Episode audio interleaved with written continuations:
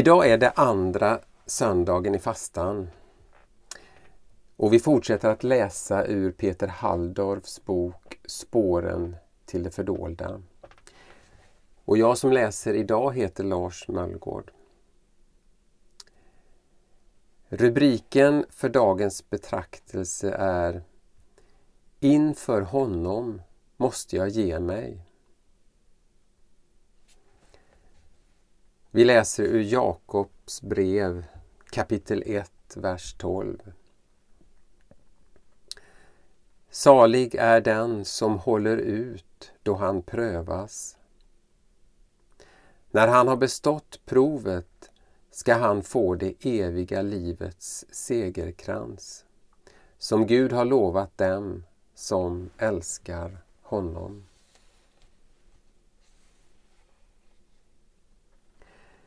Det finns olika sätt att förhålla sig till sin oro. Ett är att försöka undvika eller eliminera orsakerna till oron genom ökad säkerhet och kontroll. Att bygga murar mot det vi uppfattar skrämmande.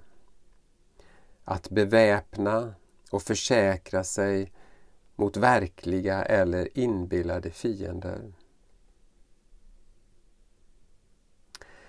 Ett annat sätt är att utveckla en osäkerhetens teologi.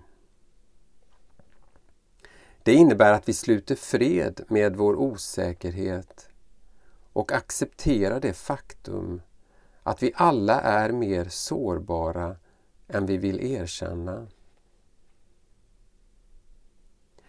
Det okända, det ovissa, det som vi ogärna välkomnar kan frigöra en trons kraft, en frimodighet och kreativitet när vi inte längre uppfattar det som hot mot våra föreställningar om hur livet bör vara.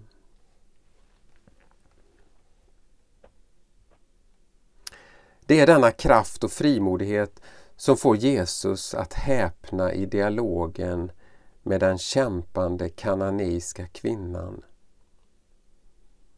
Mitt i sin djupa svaghet är hon fri och stark, ointresserad av logik och argument. Ska vi alltså förakta förnuftet? Nej, det är givet av Gud och en stor gåva, men också märkt av fallet och därför opolitligt som enväldig vägvisare. Som allt annat måste det passera korset för att bära den frukt som ger evigt liv. I den dalgång som är vår djupaste svaghet får vi gå i Andens skola. Vi leds in i ett annat slags kunskap. Den kunskapen är för djup för mig, den övergår mitt förstånd.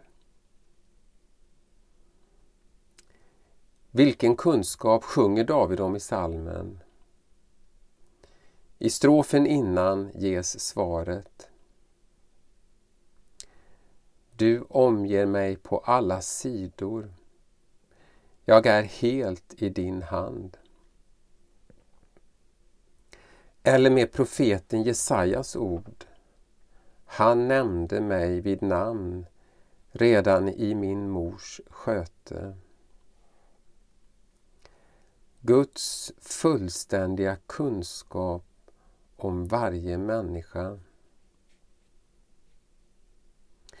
Fri från begäret att behärska liv och död väntar en djupare förtröstan på människan.